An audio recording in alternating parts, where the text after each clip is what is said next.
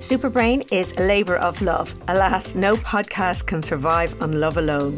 We don't have a sponsor, so we need your support for Superbrain to stay alive and kicking. You can make a one off donation by following the support this show link in the show or episode description.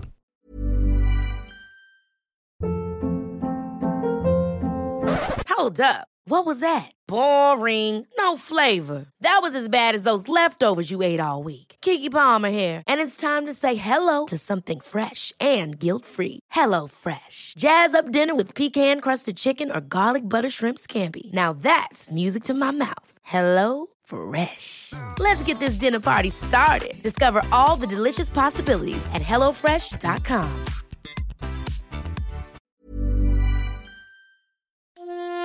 Hello and welcome to Superbrain, the podcast for everyone with a brain.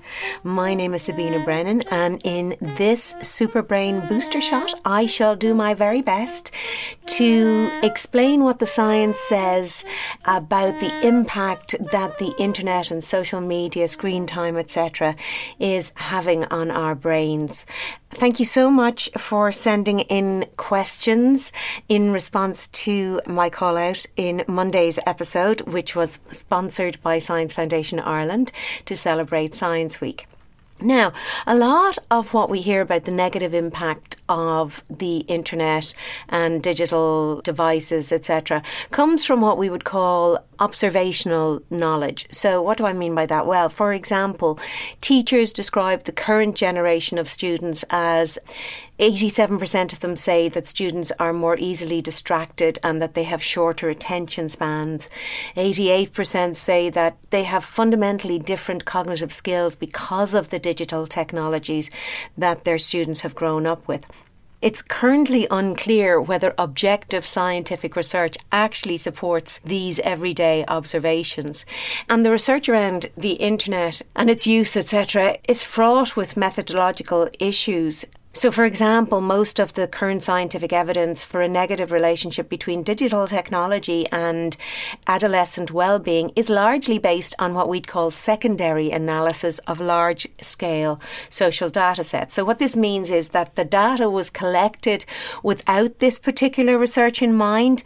That is, the studies were not specifically designed to answer these questions. And so, as a consequence, they're not as rigidly controlled as if the studies were set up specifically to answer these questions. Also, the internet has only been in the public domain for 30 years. We only have smartphones since about 2007. So that's a relatively sort of short period of time. And as I raised the point in Monday's episode, the internet and all these digital technologies were just allowed to explode explode into our world and were allowed to be sold and consumed without any prior research into the impact that they might have on our physical, mental, brain health or our overall well-being. So kind of research is being done retrospectively and also the technology itself is so broad, so varied and it is just the speed at which it's changing is phenomenal. We've never encountered anything like it. And it makes doing really rigidly controlled studies very, very challenging. A lot of the research, for example, just looks at internet use and it doesn't take account of different types of use, duration, different devices. Much of the research simply looks at the impact of screen time or internet use but as all of you know, listening, not all screen time or internet use is the same. Some types are more likely to be beneficial than others. It can be used for information gathering, it can be used for entertainment, some of it passive, some of it active, some of it challenging, so benefiting the brain. Some gaming requires skills and strategies, others, you know, are around violence. The internet can be used for reading, for listening to music, but also for creating music, for watching TV, for actively communicating, for writing. You know, that's a cognitively challenging act, but then also for just scrolling mindlessly through information information is for social media. Um, you know, so it's very nuanced, and some aspects of internet use may have positive effects and some negative. And whilst the kind of research that I spoke about, the retrospective type of research, is valuable, there is potential for false positive and for conflicting results, which really, in a way, can be very unhelpful. So, going back to Monday's episodes, and I, you know, I put out a call and I said, please, you know, send in your questions, concerns, comments, etc. Uh, thank you so much for sending them in. I'm not going to be able to respond to all of them in this short podcast, but don't worry, you've given me lots of food for thought. So, if I don't get to your question, I definitely will at some point in the future. So what I've actually done is I've kind of grouped together a few questions. There was a few common themes emerged and I'm going to kind of cover those in today's episode. So anyway, in Monday's episode, author Sinead Moriarty expressed her concern about how much time her kids spent in front of a screen. Now that concern has somewhat escalated for, for many parents now that we're all spending even more time looking at screens due to lockdown and social distancing measures. So several listeners asked how much screen time they should allow their very young kids to have. Well, the research in this area really is quite limited. And as I said already, smartphones only emerged in 2007. And you do see, I think I've mentioned it before, it is something that upsets me when I would go out to restaurants in that time before social distancing. It would really upset me to see babies in high chairs with smartphones or with iPads, that kind of technology in front of them. Anyway, the research is somewhat limited still, but nonetheless, the World Health Organization and the American Academy of Pediatrics have issued some recommended guidelines. They recommend no screen time for kids from 18 to 24 months, and I would assume that would mean from 0 to 18 months also.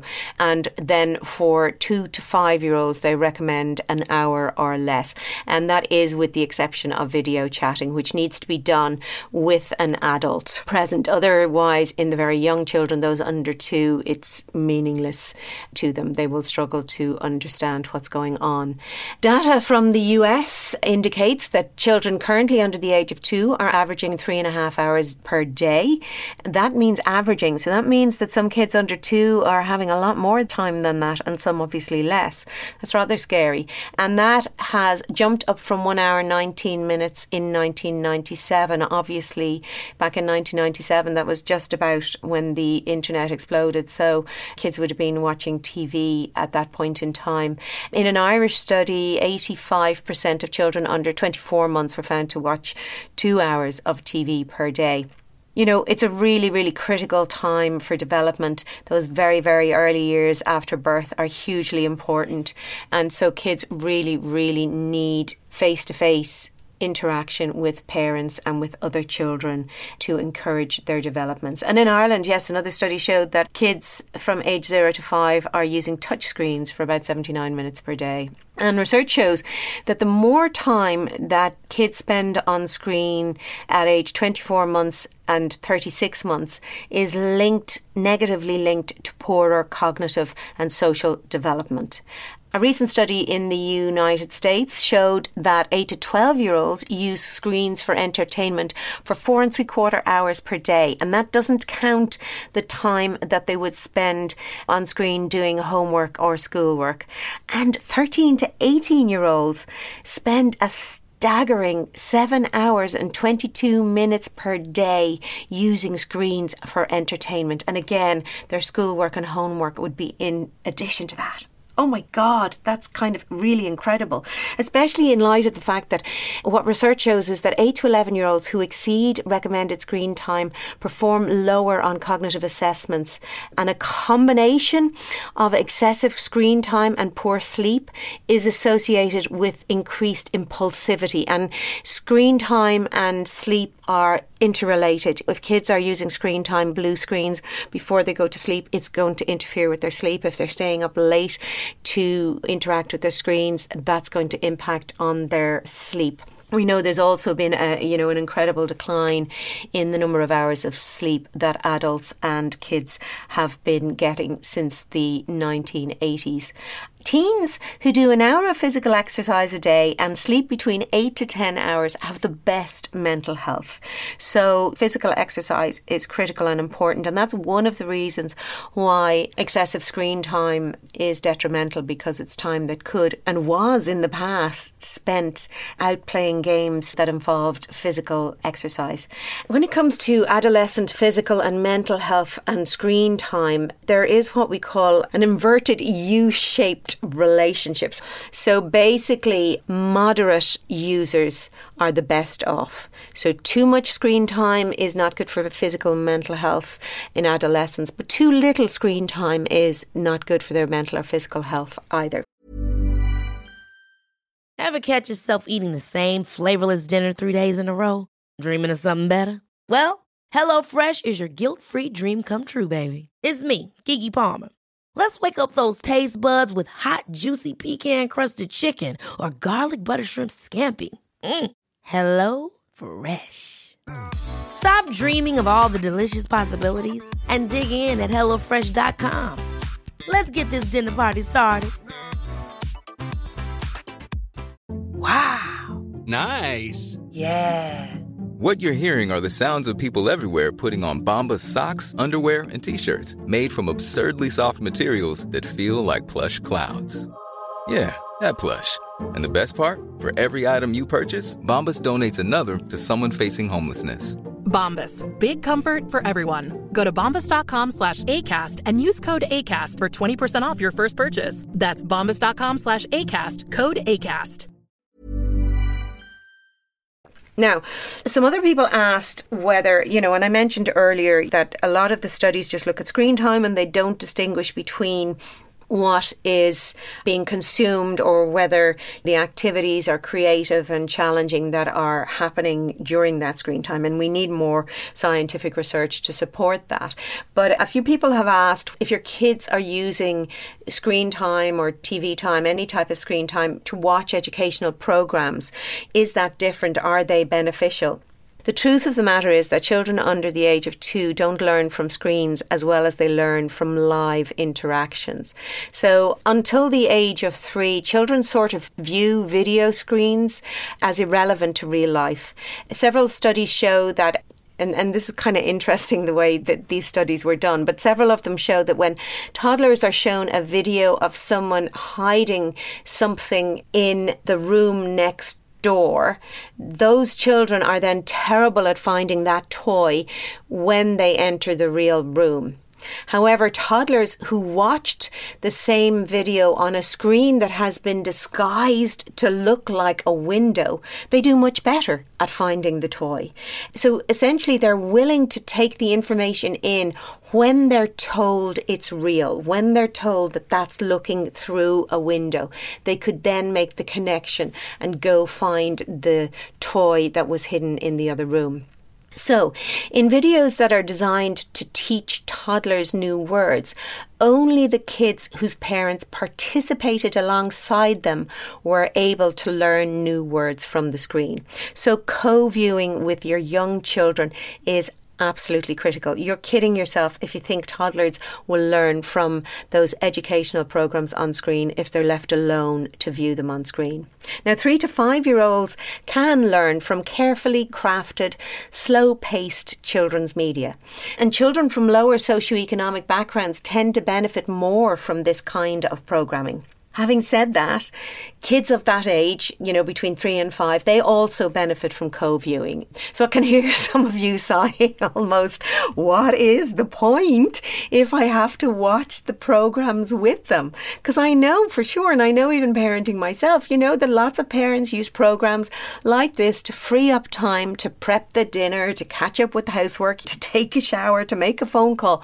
But here's the thing co viewing is critical, but it is really just an upfront investment.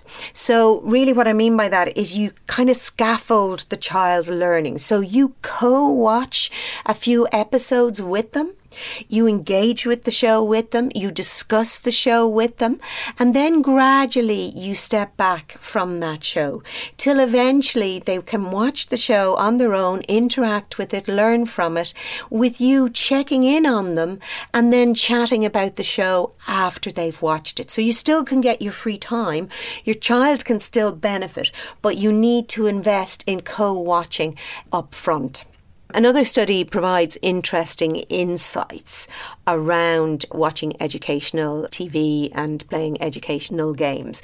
So, in a study that compared kids who had no screen time, kids who engaged mostly in educational games and TV viewing, and then also a third group, children who engaged mainly in computer or video games, and they assessed how they performed. And so, some of the key findings are that the children who engaged mostly in educational games and TV viewing, they scored significantly lower than other groups in reasoning ability. Kids who engaged in no screen time scored the highest, and then children who engaged mainly in computer or video games scored significantly lower than all other groups in vocabulary development. And children who engaged in more than two hours a day screen time had significantly lower cognitive scores overall than those who engaged in under two hours a day.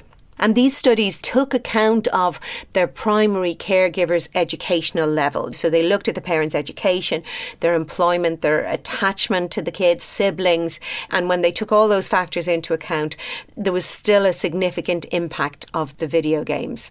Now, some of you asked whether texting, um, predictive text, use of textese, whether it's impacting on literacy. Research looking at the link between texting and literary outcomes remains relatively mixed and it's really inconclusive. Overall, however, surprisingly, the literature would appear to point towards a neutral, if not positive, association between texting and the literary scores of young people. So, looking then at some studies looking at reading on screen versus actually reading in hard copy in real books, students said that they preferred and performed better when they were reading on screens, but their actual performance tended to suffer. Students were actually better able to comprehend information in print for text that were more than a page long. So this appears to be related to, you know, that disrupted effect that scrolling has on comprehension. Students overwhelmingly preferred to read digitally, and their reading was significantly faster online than it was in print. Now, the students judged their comprehension as better online than in print. Paradoxically, overall, their comprehension was better for print versus digital reading the medium didn't matter for general questions, so like understanding the main idea of the text. But when it came to specific questions, comprehension was significantly better when participants read the printed text.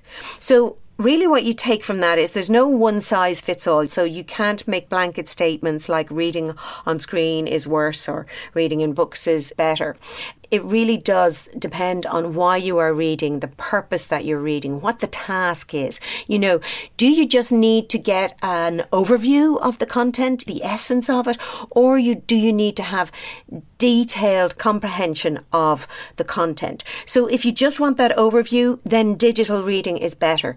If you need detailed comprehension, then you need to go to the printed text.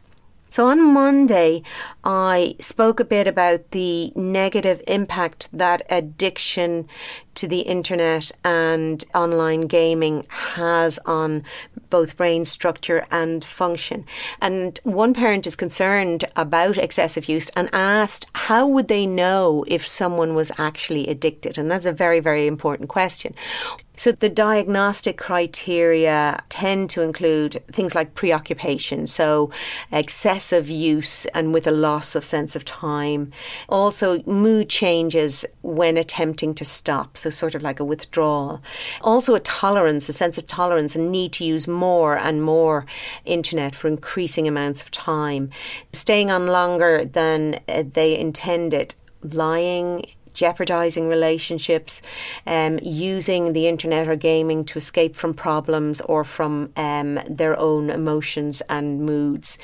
Internet addiction disorder seems to affect the pleasure center in the brain. The addictive behavior triggers a release of dopamine to promote the pleasurable experience, activating the release of this chemical. And over time, more and more of the activity is needed to induce the same pleasurable response. And that then creates a dependency. It's sort of been classified as an impulse control disorder, like an obsessive compulsive disorder, a behavioral addiction.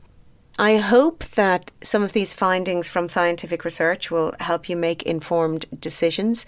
Do remember that research in this area really very much is in its infancy, and all the more reason to echo what I said on Monday. You know, we really need more research and we need to put some guardrails in place to protect ourselves and our children from the introduction of future technologies without doing the equivalent of clinical trials to see what impact they may be having on our children's health, well-being and brain and social development. My name is Sabina Brennan, and you have been listening to Super Brain, the podcast for everyone with a brain. And don't forget, it's Science Week all week, so check out scienceweek.ie. There's lots of fabulous virtual events that you can attend. And I'm sorry, yes, in lockdown. that will add to screen time, but remember, co viewing with your kids can help immensely.